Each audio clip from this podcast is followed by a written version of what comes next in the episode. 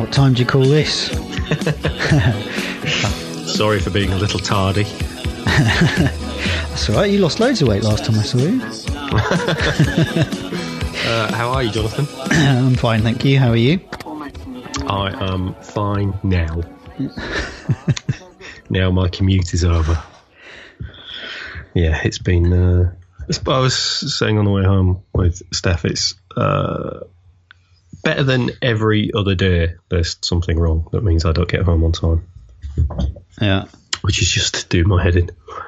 Bad it- railhead conditions, cold, cold rails, leafy rails, broken down trains, freight trains, electric problems. Was it like that last when you were doing it year before, or No, has it just got I worse? I don't remember as many problems last time. Seems to be pretty frequent at the minute. Hmm. Yeah, but never mind. I'm home now. Got a glass of port because it's Christmas, Yes, it is, and I'm isn't it? looking forward to. Uh, I'm looking forward to tucking into our uh, mince pies. Yeah. Very exciting. Yeah, I've been out and rectified the situation immediately. Excellent. did you? Uh, did you? Well, let's come to the mince pies later. Yeah. So, uh, how's your week? Uh, it's been interesting. Um, we've had a sick childminder, so it means that we've been juggling kitty care. Not literally.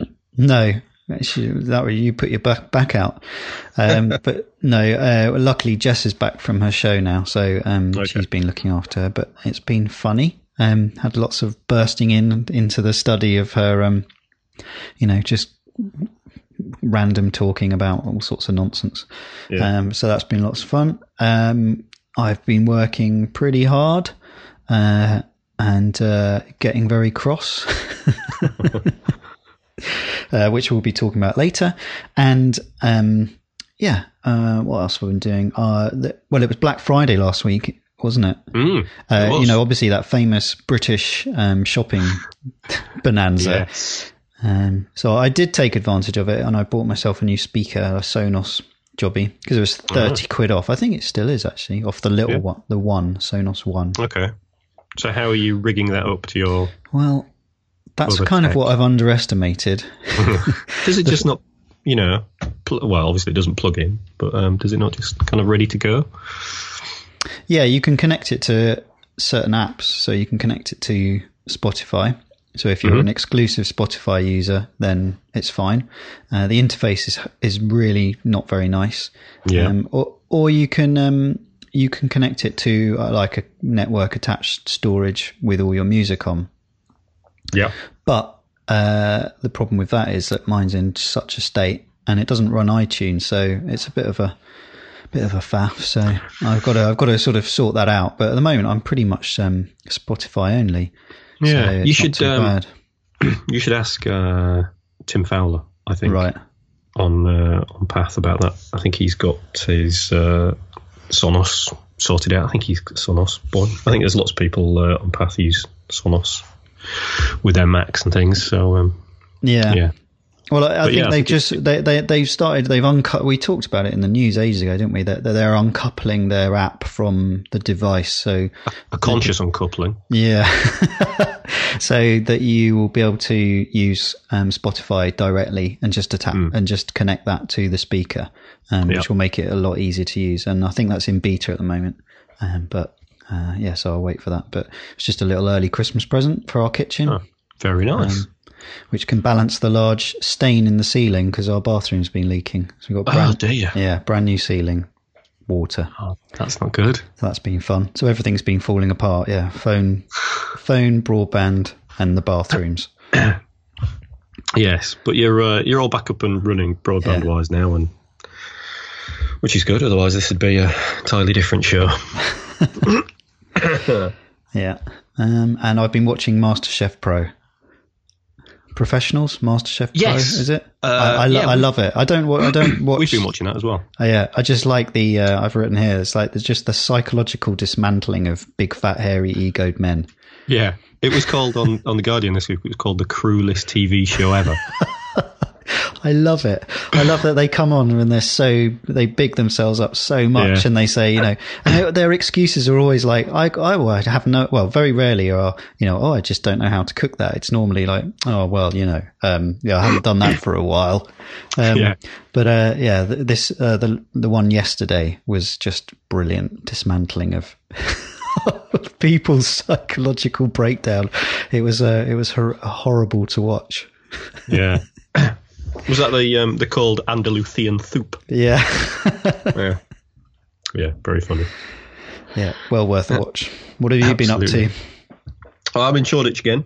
Um, so um, yeah, lots of work. It's weird. It's been a weird time at, in Shoreditch because they got me in to help on a specific project, and I've spent an awful lot of my time waiting for either designers to pass me stuff because I've been doing like a production role, so designers to pass me stuff, or waiting for clients to give me feedback on stuff.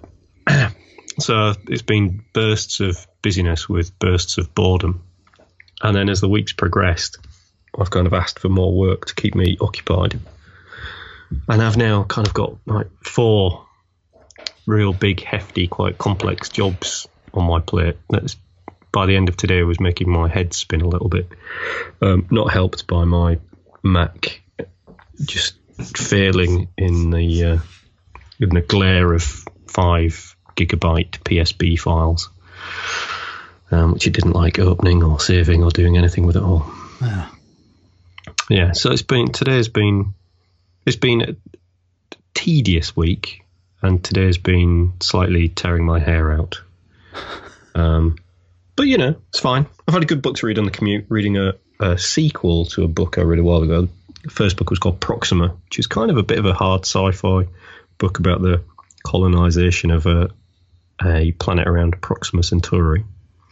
And there was a weird twist at the end, which was like, oh, and this follows in that uh, in the wake of that twist, and it's basically um, an alternate timeline where the Roman Empire didn't fall, but instead colonized space, which sounds kind of awful and pulpy, but it's um, it's actually quite good. Yeah, no, sign me up to that one. I think I've seen Yeah. that. So have you told me about that one before? I don't know. I only started reading it a couple of days ago, so I don't think so. Mm. Hmm. Um, but that's about it.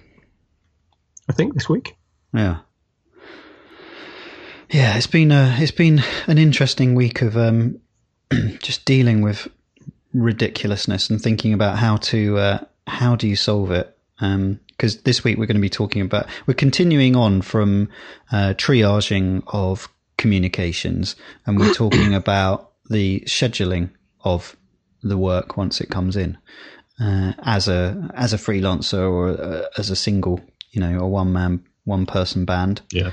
Um, so we'll be talking about that later. But I've definitely had um, interesting interesting moments this week that have made me really think about you know how you go forward. I shall look forward to hearing more, Jon. So yeah, new, news wise, um, do you want to get on to news? Yeah, let's. Should we introduce introduce the show and uh, and have some news? So, uh, welcome to North v South, the podcast which is about but not about design. It's episode thirty nine uh, with myself, Rob Turpin, and Jon Ellerman. So, some news. Yeah, I have haven't you got? well, I haven't got a huge amount of news to report. Um, I'll just do a quick update on the Font Awesome Kickstarter because I know you would like Oh, yeah. to kick off with a Kickstarter. Love it. Um, the this is a br- I said it was brilliant before. Um, I've actually made a pledge to this. Um, it's uh, basically a, f- a font with loads of icons in it that you can use uh, on websites and also in your design packages. Um, they went for thirty thousand dollars. They've just broken today, and it's run out. I think now it's finished. Uh, they've made a million dollars. So a million and seventy six thousand dollars. So con- congratulations to them. Yeah, absolutely. Well done, guys. Yeah, it's fantastic. so it's great to see um, a really good idea just absolutely knocking it out the park. Yeah, more power to them. Yeah. Um, Good stuff. Uh, well, my first bit of news is we've talked a few times and we've had a, a little episode on nostalgia. And in The Guardian today, there's an article about the return of Nokia smartphones uh, coming next year. And this is, they're going to be produced overseas by I think Foxconn in China, which is where kind of Apple make their phones and Samsung make their phones. Um, and they're it's being created by a company called HMD Global, and they've licensed the Nokia brand name from Microsoft, who bought Nokia and then effectively threw it in the sea. Um, but the uh, this HMD Global is made up of previous uh, former Nokia employees and people from other kind of tech industries as well. But they're they're very open about the fact that they're going to produce phones, hopefully, to prey on people's um, love of the Nokia brand and playing up to the kind of nostalgia factor. Um, which is, I don't know, can you have that much nostalgia for something that only disappeared a few years ago? Well, you can have nostalgia, I guess, for a Nokia 3210. yeah, but, and, that, playing, but and playing Snake, but that's not what these are going to be. no, you, uh, how do you have that flat screen mentality in an in an old handset? It's, it doesn't, you know. Um, I mean, the the Lumia were an extension of the Nokia brand, weren't they? And they Yeah, were yeah. beautiful looking phones. Apart from when you picked them up and held them, they were absolutely enormous. Mm. Um, but they did look fantastic. I think. Um, are they still making them? Uh, Well, they still make Nokia still make phones. They make feature phones, so the cheaper basic phones that are sold kind of in developing countries. Um, and this HMD have got the license to use the Nokia brand name for smartphones, which is w- what confuses me about the nostalgia. You could have nostalgia if you wanted to be a bit of a luddite and go back to a feature phone, maybe, Hmm. um, but not for a a Nokia smartphone which surely no one has warm, glowing memories of a Nokia smartphone. No, they were rubbish. They were Yeah. awful and crashy and buggy, and like, all of them were, weren't they? They- I, I was sort of early adopter of, you know, I had Sony Ericsson one, a Siemens one, a yeah, a Nokia, a sort of early smartish phones that you could get connected to WAP and things like that, Yeah. and you could play music on. But they always crashed and they'd always reboot. And it was only when the iPhone came out that you had something that resembled an iPod as a phone, which was the reason I bought it because I loved Yeah. my iPod. Um, I like my music more than my phone calls. Yeah, I think what's worrying about this um, HMD is that um, they say what we have is the Nokia brand of management experience. Well, That that's didn't. questionable, isn't it? Uh, and they're saying the key to our success will be driving scale. So Right. I thought maybe it was going to be a, a bit of a niche thing they were going for, keep it you know small scale, and but no, they want to succeed by selling tens of millions of them. So. But that's already been proved by the big boys that, that it's not possible to do that. Look at HTC; they are, Yeah. you know, Yeah. literally scraping the barrel of profit, Absolutely. you know, of uh, of any money in their business because they've gone for scale. Maybe they Or mean scale as in selling those giant brick ones that maybe yuppies used to shout into. Yeah, maybe that's it. So uh, I'd say I'd watch that with interest, but I think it'll be a, a whimper. I tried to uh, revive my Nokia. What's the old model called? The classic- 3210. Yeah, I've thrown it in the bin because I couldn't get it to charge. I think the battery had uh, had corroded because Yeah. my iPhone's gone back to Apple, and I haven't got a phone because I can't fit my Nano SIM card into any phone that I've got. Of course, yeah, Uh, I got an adapter thing, but it just falls out. yeah, they're Um, rubbish. Yeah, so uh, I'm stuck without a phone at the moment, which is, Okay. which is a good thing and a bad thing all at once. Yeah, off grid. Yeah. I've just got my massive iPad as like a Skype, Skype phone. You're holding it to your ear. Yeah. Marvelous. Uh, so what what else have you got for us? Well, uh, uh, carrying on the nostalgia, did you see in the news this week about Joe Corré, who is the son of Malcolm McLaren and Vivienne Westwood? He's an absolute arse. Um, and uh, he's he I think he went on a barge, didn't he, on the Thames, and has burnt a lot of original uh, acetate and Memorabilia. yeah, memorabilia that um, that is to do with um, punk in a kind of King's Road kind of style, you know, Sex Yes. Pistols punk. well, Mr. Bill Drummond, friend of the show, yeah, let's keep that. has done one of his classic uh, uh, pieces to camera. Have you seen it? I haven't. All I've, right. I've actually saved it. I haven't seen Uh, it yet. Well, firstly, it's a brilliant article. He he, has refused to go on television, um, and he now produces these little sort of uh, to camera pieces, which I spoke about one that I saw on a punk. Uh, a program about punk uh, a Yeah. while ago, and um, he's produced a new one for Newsnight because he was asked to go on there and talk about this. Uh, you know, is punk dead or whatever the, the conversation was about?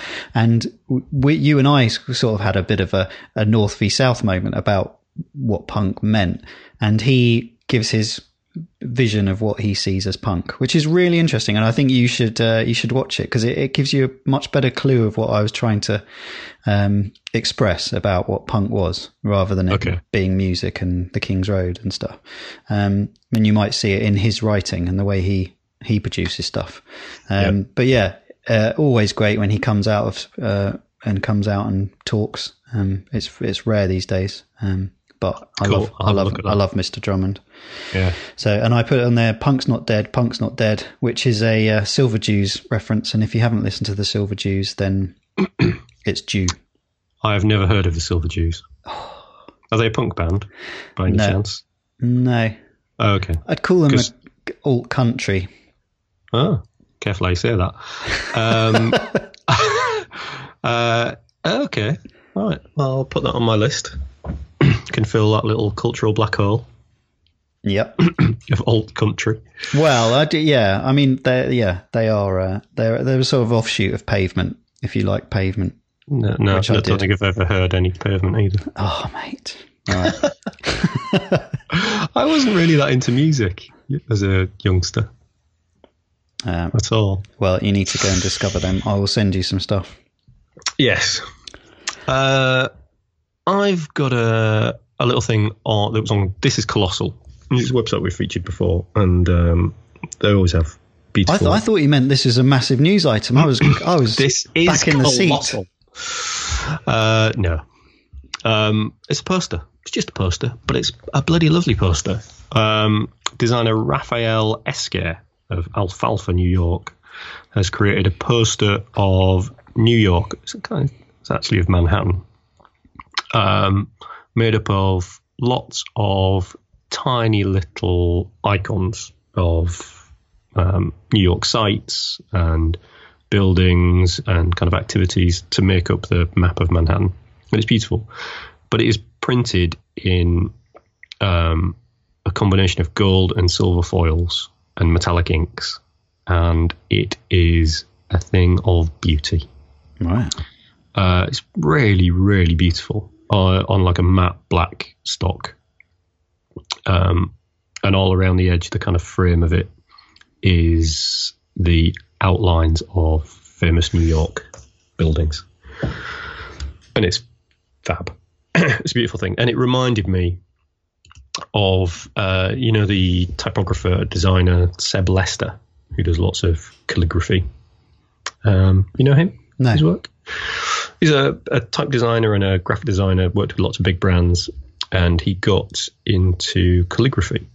Um, I think actually one of the reasons he got into it, I think his wife was ill, and he practiced calligraphy while he was in the hospital with her. Um, and it's it kind of he's amazing at it, and it's really taken off for him, and he's got you know, gazillions of followers everywhere. Um, but he did a beautiful print um, called Stars, which has got a quote. I don't know who the quote's by, actually. Uh, Vincent van Gogh. Uh, I know nothing with any certainty, but the sight of the stars makes me dream. And it's a beautiful gold ink on black calligraphic poster. Uh, and that's definitely worth looking up if you've got £1,900 to spare. It's beautiful. Yeah. So, uh, yeah, gold foil on matte black stock works for me. So, um, might put that on my Christmas list. So Seb Lester's a bit like Jessica Hish, then is that right? Uh, In style, but a bit more cursive. Yeah, he he also does. If you look on his Instagram um, account, he does um, he hand draws uh, kind of iconic logos of companies, just with those. I can't remember what they're called. Parallel pens, which is like the flat calligraphic pen. Yeah. Um, and uh, he does these beautiful hand drawn, you know, straight off the cuff um, logos and beautiful stuff. So I, I, guess he, you could put him in the same bracket as Jessica Hish, Um, maybe more. Uh, I don't know. She she seems a bit more controlled in kind of what she does, although his stuff is, uh, you know, exquisite. Yeah, it really is beautiful, isn't it? Yeah, yeah, really lovely. I like the one that's just a bit of slate with arse chiseled into it. Yeah, he did set up. That's my kind, that's my kind of art. I don't know if he still uses it. He did set up a separate um, Instagram account. I can't remember what it's called now, just for rude stuff, rude calligraphy. right. Okay. Which is kind of. Oh, cool. I like that. Yeah. Yeah. Need a bit of a bit of a laugh. hey. Indeed. Well, talking of a laugh, uh, always good value is um, Grayson Perry, hmm and he's got a book out called Default Man, where he's looking at uh, sort of masculinity. And Penguin Creative Technology team have produced a website for him that makes it uh, a video game, and um, and they've made a font out of his handwriting. Um, it doesn't. The news item is one of those news items that doesn't really tell you much, but they uh, and it looks like you know they've just taken his elements and he hasn't had much to do with it. It's quite an interesting concept. Yeah. So they've created a game that you have to play to get through to get to the link of the book that you sell. Uh, but I thought it was nice. It looks nice. Uh, I don't know what I mean by that, but it's um yeah I'd quite like to read the book. Uh, I think he's got a really good eye for the human condition in British civilization. Uh, and there was a really good program on about um, Britishness uh, that he produced for Channel Four. It was about the one of the only things they've done in the last few years that's of any note. Was that the masculinity thing? Or was that a different thing? He did No, a program on masculinity, didn't Ah, he? right. Well, that's what might be connected to this book, um, which is about masculinity. Um, but yeah, it's uh, it's it's worth checking out. Cool. Cool. Uh, I have um, some uh, rebrand news. WeTransfer, um, which I use, you use. I think uh, most designers use at the minute. Um, about 50 million users, I think, which is a, a effectively a sort of a peer-to-peer web-based file sharing thing for large files. Um, and it's free. There's obviously a pro version that doesn't have a, a, a size limit, and you know you can brand kind of skin the the thing so that if you send links to people or files to people, they kind of see it as coming from kind of your own branded WeTransfer thing. Uh, but they've rebranded. they haven't really tweaked their logo, um, but they've dropped transfer from WeTransfer. Um, so it's just called We and I don't, I, I don't really get it. Um, the the kind of logo mark itself is is quite abstract when you see it without the transfer, and it almost doesn't look like a word. It's just a couple of, particularly when you kind of see it quite big, it just looks like some sort of abstract shapes or a, uh, a tooth and a Pac-Man. Um, but I think it's strange that they've dropped um, dropped the transfer bit, which is strange. Apparently, the company's still called WeTransfer, but they dropped it from, It's from like the logo. Yo Sushi and Yo. Yeah, exactly. Uh, I, I I noted this one down as well, and, and I, my notes were not really rebrand. Um, Yeah. because when you go on the site, they say that they've re you know they've rejigged a lot of the process. It's exactly the same as it was before. It's just got a nice sort of rounded comic feel to it.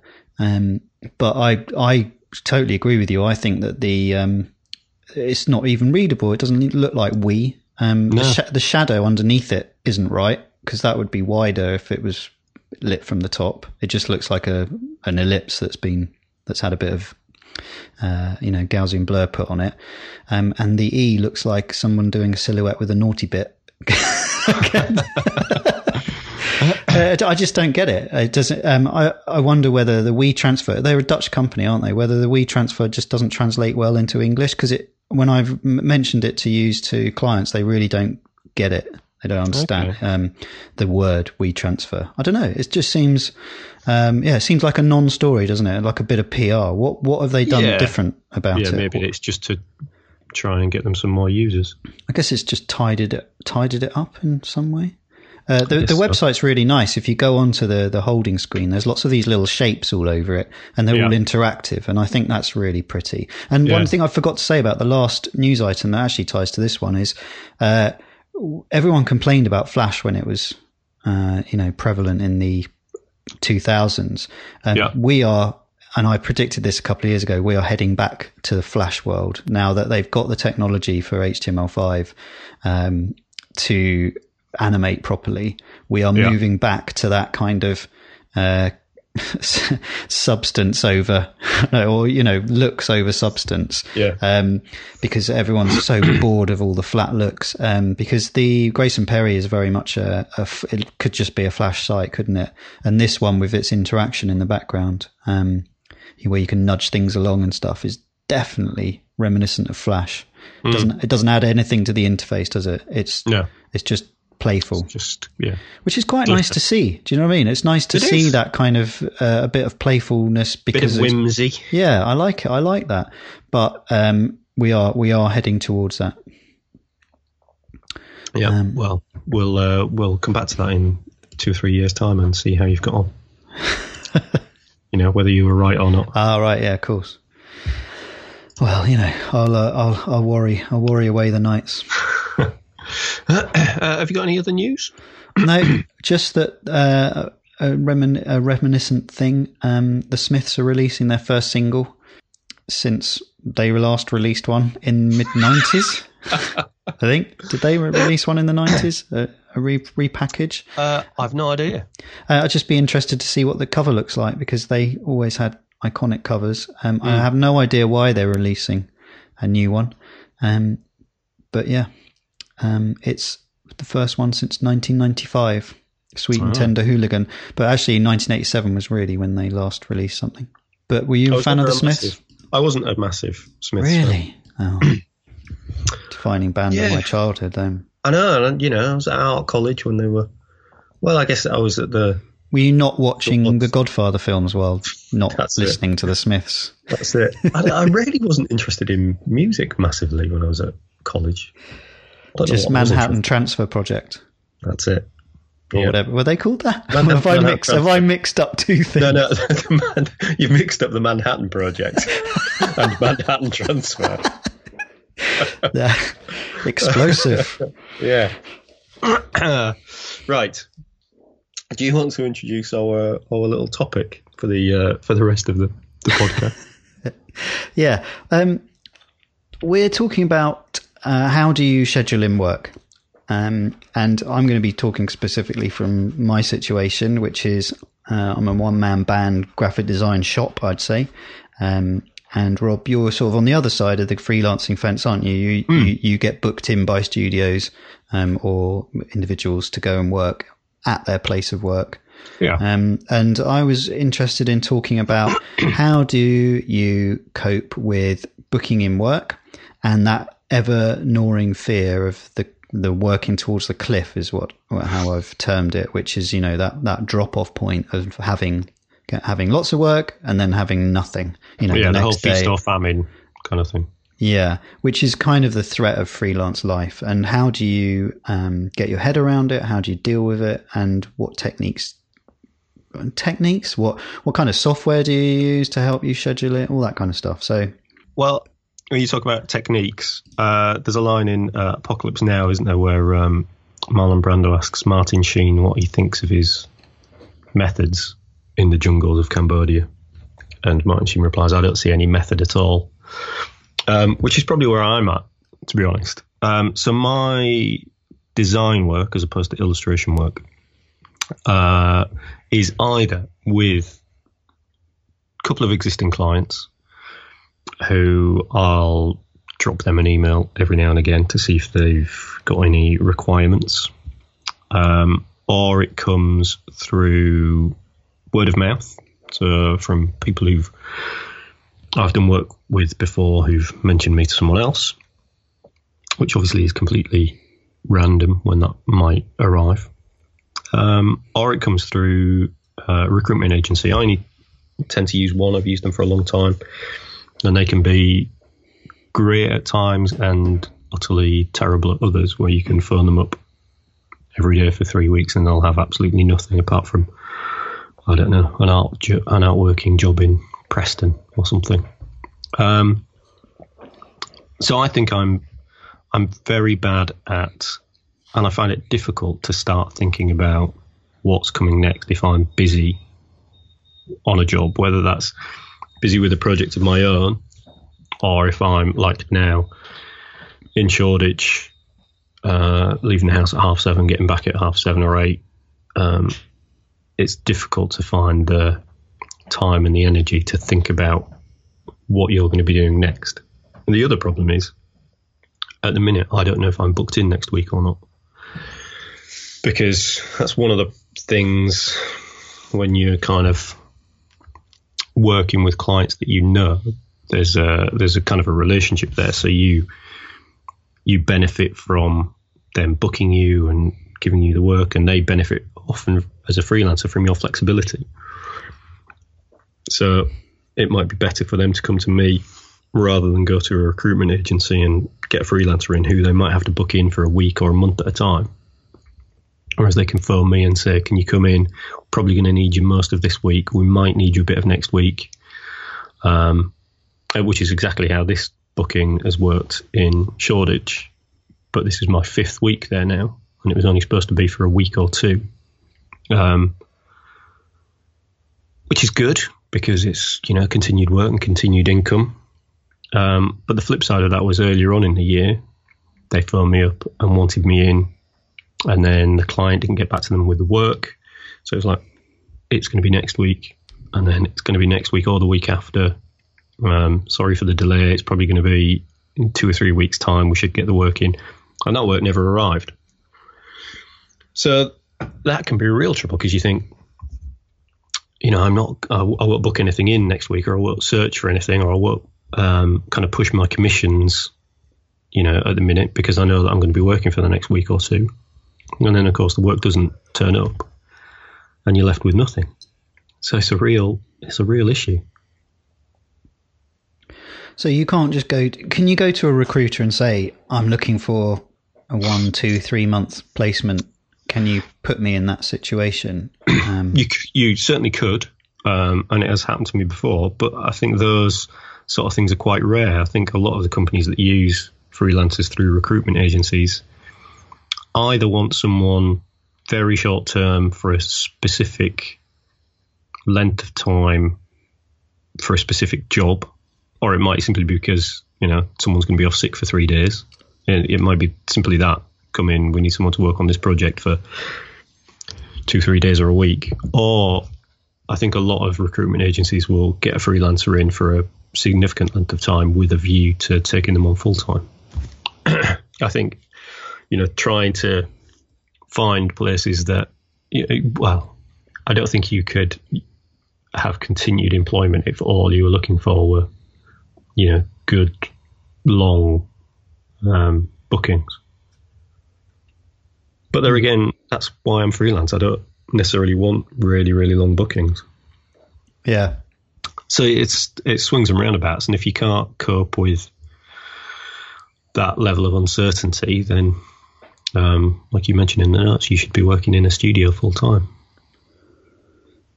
Yeah, it, it's really tricky. Um, I think that if you we're talking about uh, you read a lot of articles don't you online with managing time and the fact that you know you it's it's about handling your clients and uh, working out when when they can schedule work in etc etc yep. but if i look at my activity this year and this might be because i'm just unorganized and uh, a bit rubbish but um, if i look at the first jobs that i had lined up for january february march they didn't actually kick off um, until um, well, some one of them start April, May kind of time, and then they yeah. went all the way through to July.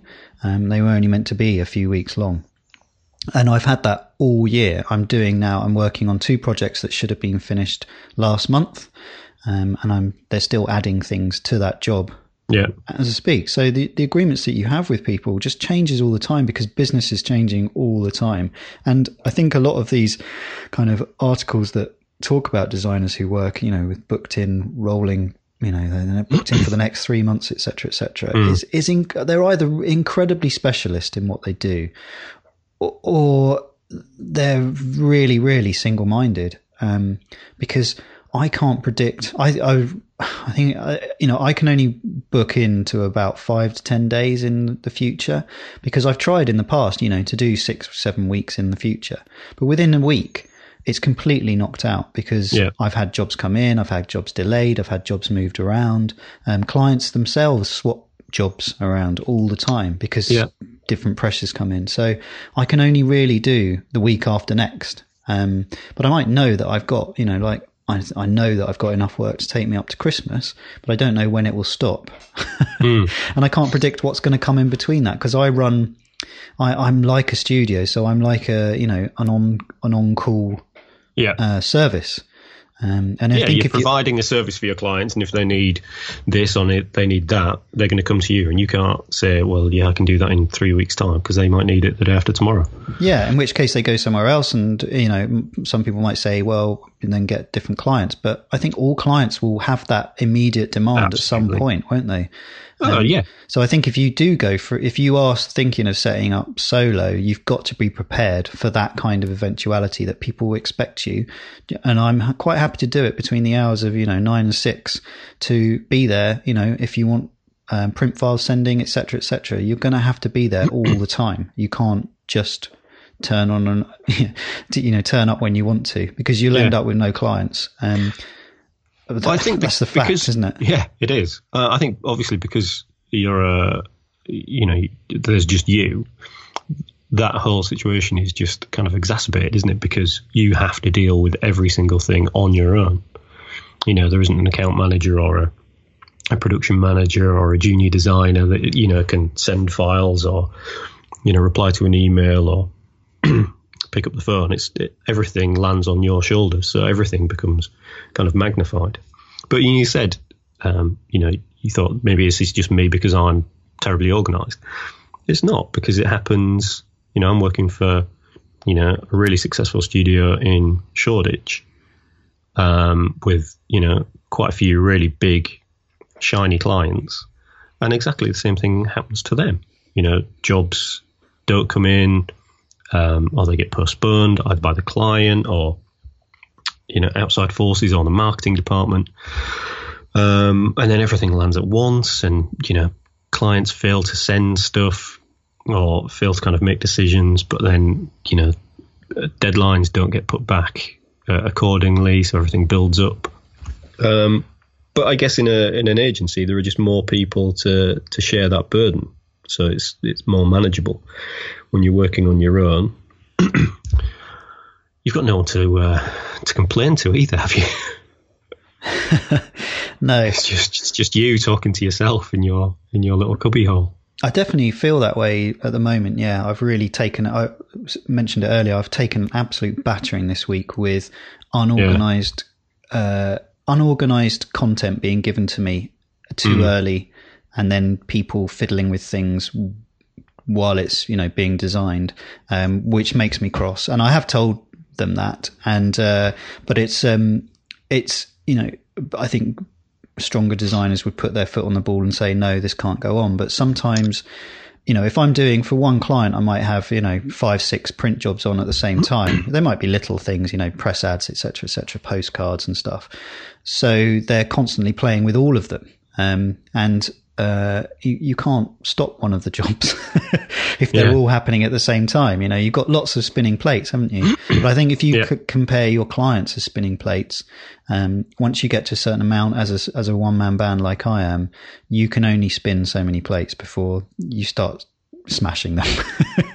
and whether that's on purpose or not, I don't know. But I think I'm at that stage. I've got, you know, I've now, I think I've got about 20 clients on the books and it's just too much for me to cope with. So I need to, in the new year, uh, do some pruning. Um, Yeah. Which I'll do very gently. Well, that's and, good. Um, but Yeah. yeah, that's good. But you can keep the clients that you know you enjoy working with the most. Yeah, I think so. Um, and the great thing is that I'm all that I don't have that cliff now. You know, I think when I started, I had that a horrible feeling, that empty. You know, waking up on a Sunday night, worrying about have I got work for you know the next three days, four days, whatever. Um, yeah. And now I'm not thinking about that at all. I've changed my pricing structure so that I'm charging much more on the value of the job rather than an hourly rate. Mm-hmm. And I'm also, yeah. um, I've got enough clients that when some of them are quiet, the other ones are busy and, um, and yeah. then they're coming back and the, the clients like what I do. So, you know, because I turn things around for them. And I think that's if you're there and you're dependable and you've got set lim- boundaries, then the cliff isn't so stressful because yeah. you know you're constantly working. But it just means that you never get any a break. Never, ever, ever get a break. Which kind That's of leads me to you know, do you then become what's the cure for that? You know, do you become specialized so you become like a I don't know a UX specialist or whatever that means? Um, would that would that make any difference? Surely you, you know you can have the same situation, aren't you? Yeah, I mean, I've got friends who are designers in that kind of realm, and they, they get employed long, much longer term. Um, yeah, I guess you're you're working on a particular project, aren't you? Specifically, yeah. if you're very specialised. It's a longer longer time frame, isn't it? My jobs are, yeah. you know, three four days. You know, websites sometimes maybe four or five weeks, but they won't be four or five yeah. weeks continuous work. Um, but um, yeah, do you do you become specialized, or do you just accept the fact that you're going to be a busy studio and just get on with it and chur- you know churn through the work? I'd get on with it, Jon, and belt up. Yeah, I, am I'm, I'm not complaining. I'm, not, I'm just no. Uh, I think I think you're in a good position, particularly because you know you haven't been going that long.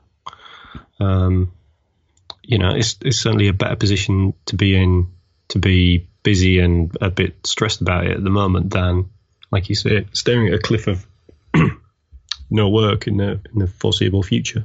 Yeah, I just don't think you can plan further than a couple of months. Could could you? I mean, it'd just be impossible unless you were really, really in demand.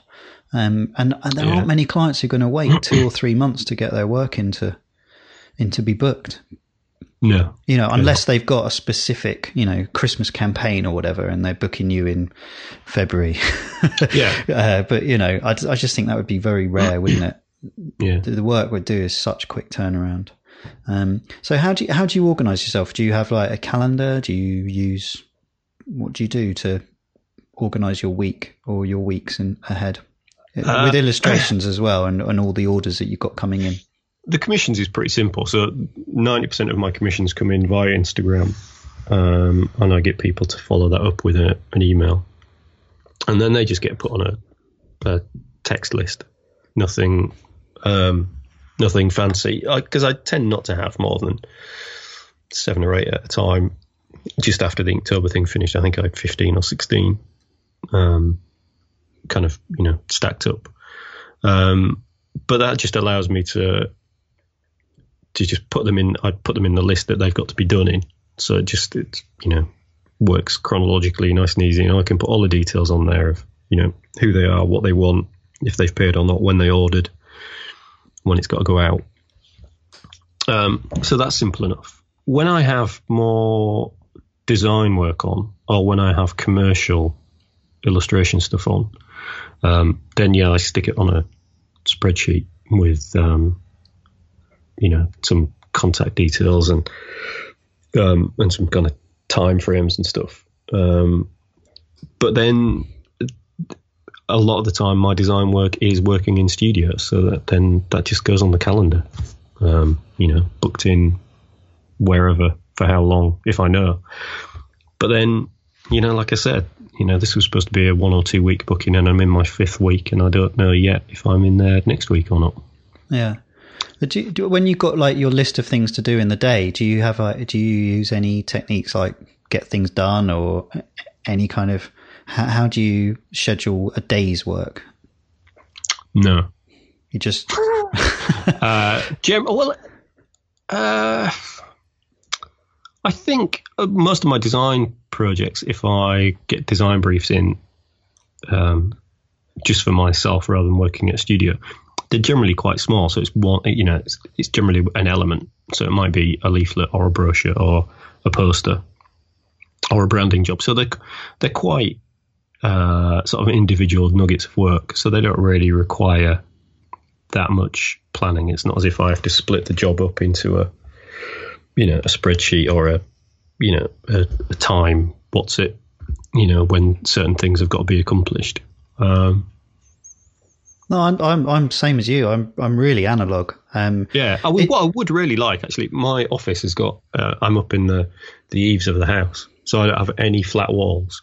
If I had flat walls, I'd be sticking things on the walls because I I would absolutely because I have I have a notebook and I, I make lists day to day. You know, if I've got a couple of commissions to get out or a few commissions to get out in the next couple of days, then I I just write on a piece of paper and I just stick it on the front of my Mac or something. Um, but yeah, I would have much more stuff up on the wall with what's going on and kind of what stuff's coming up. Um, but I can't do that because I haven't got any flat walls.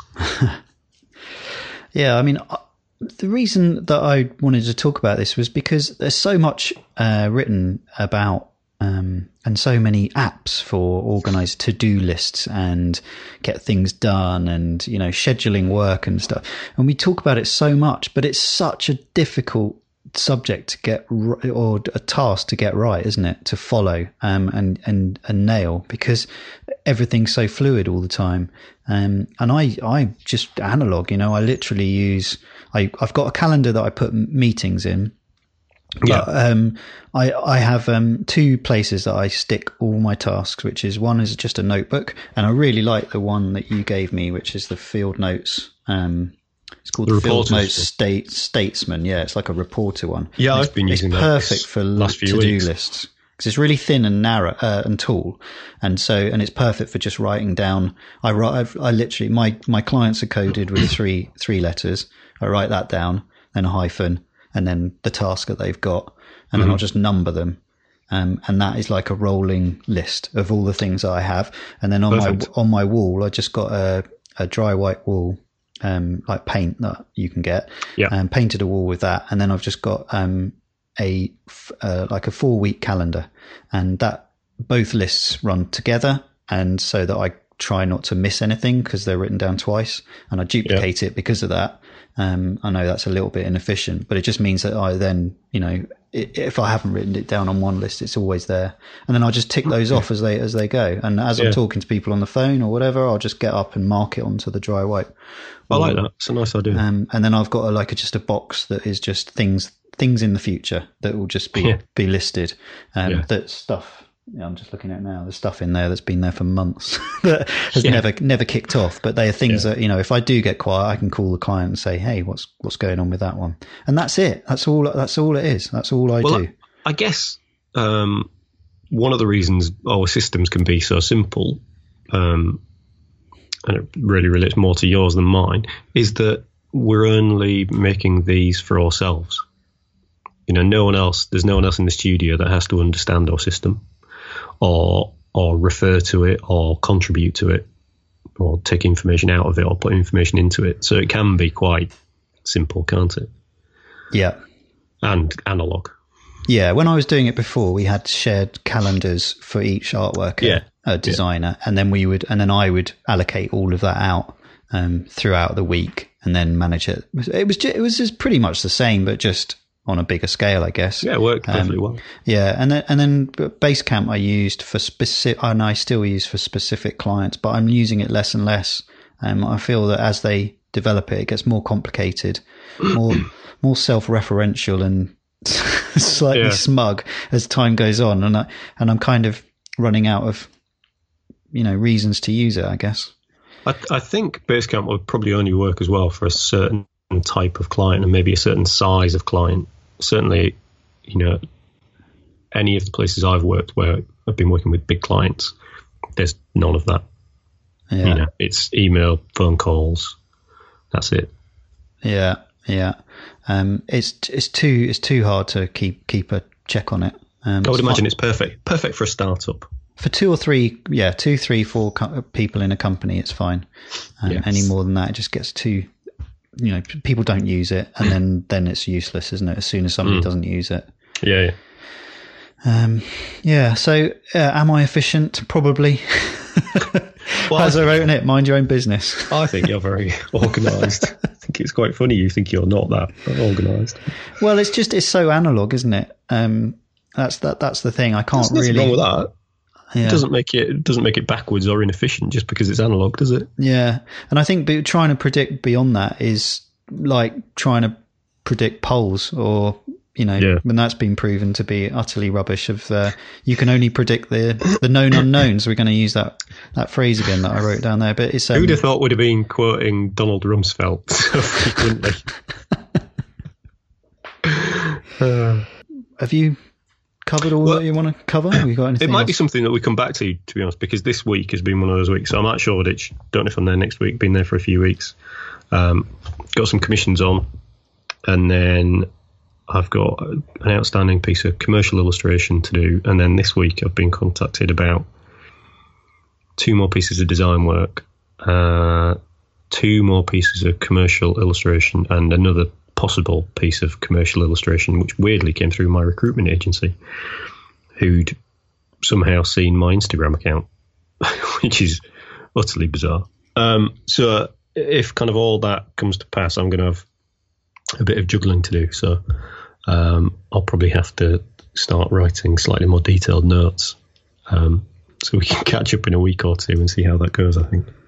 Yeah, I think the the thing to end on is is probably again we can explore it at a later date. Is we need to come back to is personal projects and how do you book those things? How do you schedule that kind of time in? Um, Yeah. because uh, it's something that I'm really really bad at. Because by the time I'm finished work, I'm kind of done, and Yeah. I really you know, and there are certain things I want to be doing, but I feel I'm always concentrating on what's in the studio at the time. Yeah, Um, absolutely. so I find it really, really hard to schedule that in and to be disciplined enough to say, no, I'm just doing that. Um, I'm literally just every day just managing to finish what I need to finish, Yeah. which kind of cries out as is like, do I need somebody else to help me? Uh, or do I need to jettison some work? How long before Kitty can use InDesign? She's, she's pretty good already. Yeah. Yeah, okay. Yeah. She's Probably good. better than some artworkers we've worked with. Uh, yeah, definitely. Right. Is it pie time? No, what website of the week? Oh, website of the week, of course. I've Uh, I do have a website of the week. What is it? Um, it's called What If Kirby, and it's uh, in conjunction with the Jack Kirby Museum, I believe, and it's uh, a uh, a gallery of Jack Kirby's work. Jack Kirby, the famous uh, comic artist, uh, DC and Marvel, created uh, Fantastic Four, Hulk, um, the X Men, I think, with Stan Lee. Um, uh, I think he started off uh, with Stan Lee and Marvel, It helped create the Marvel universe. Really, um, fell out over um, rights, I think, uh, and went to work for DC. Um, but incredibly influ- influential comic artist, um, and a proponent of the the Kirby crackle texturing uh, technique. Um, and it's uh, it's just a, a gallery of his work. I don't know how much of his work it covers, but there's a lot of it. Uh, so whatifkirby.com.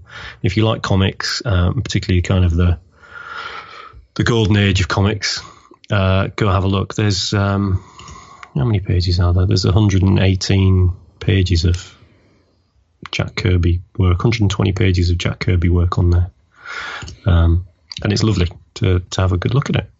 So if you like comics, go check out whatifkirby.com. Cool.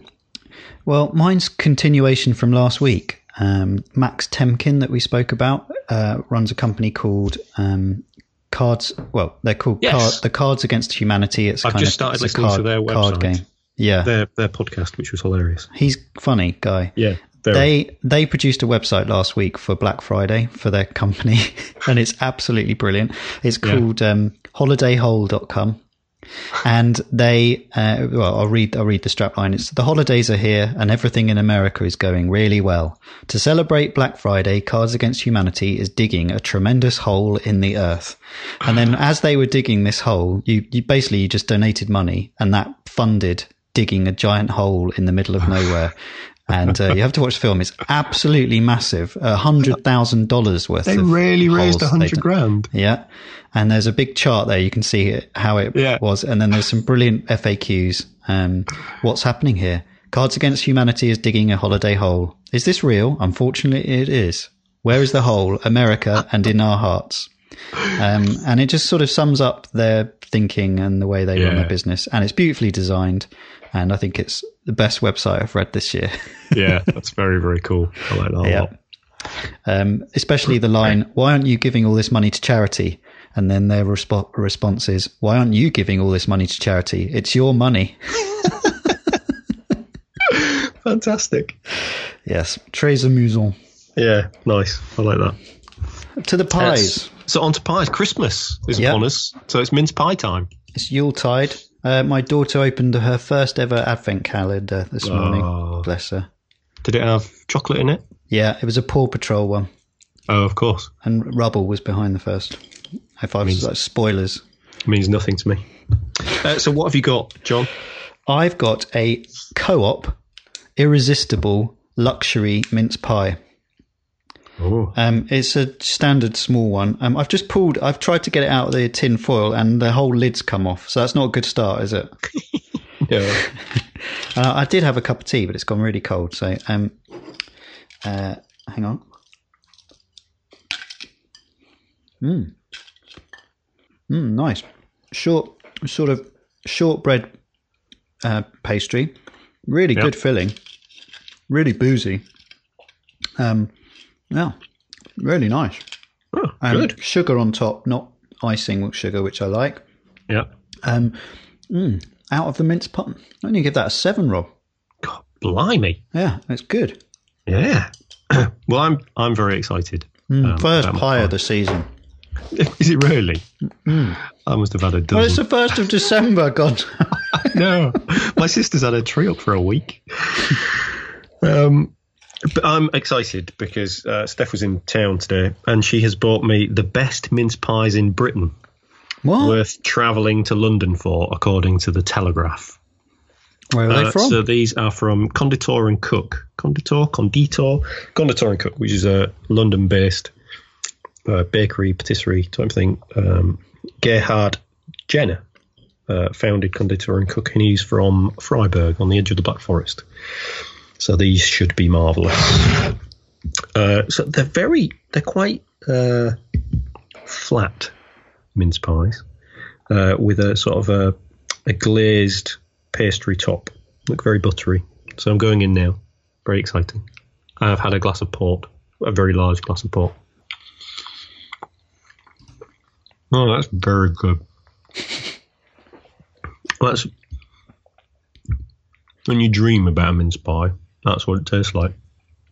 Not very boozy, but really beautiful. The pastry's very thin and quite sort of just crisp but buttery and really moist filling.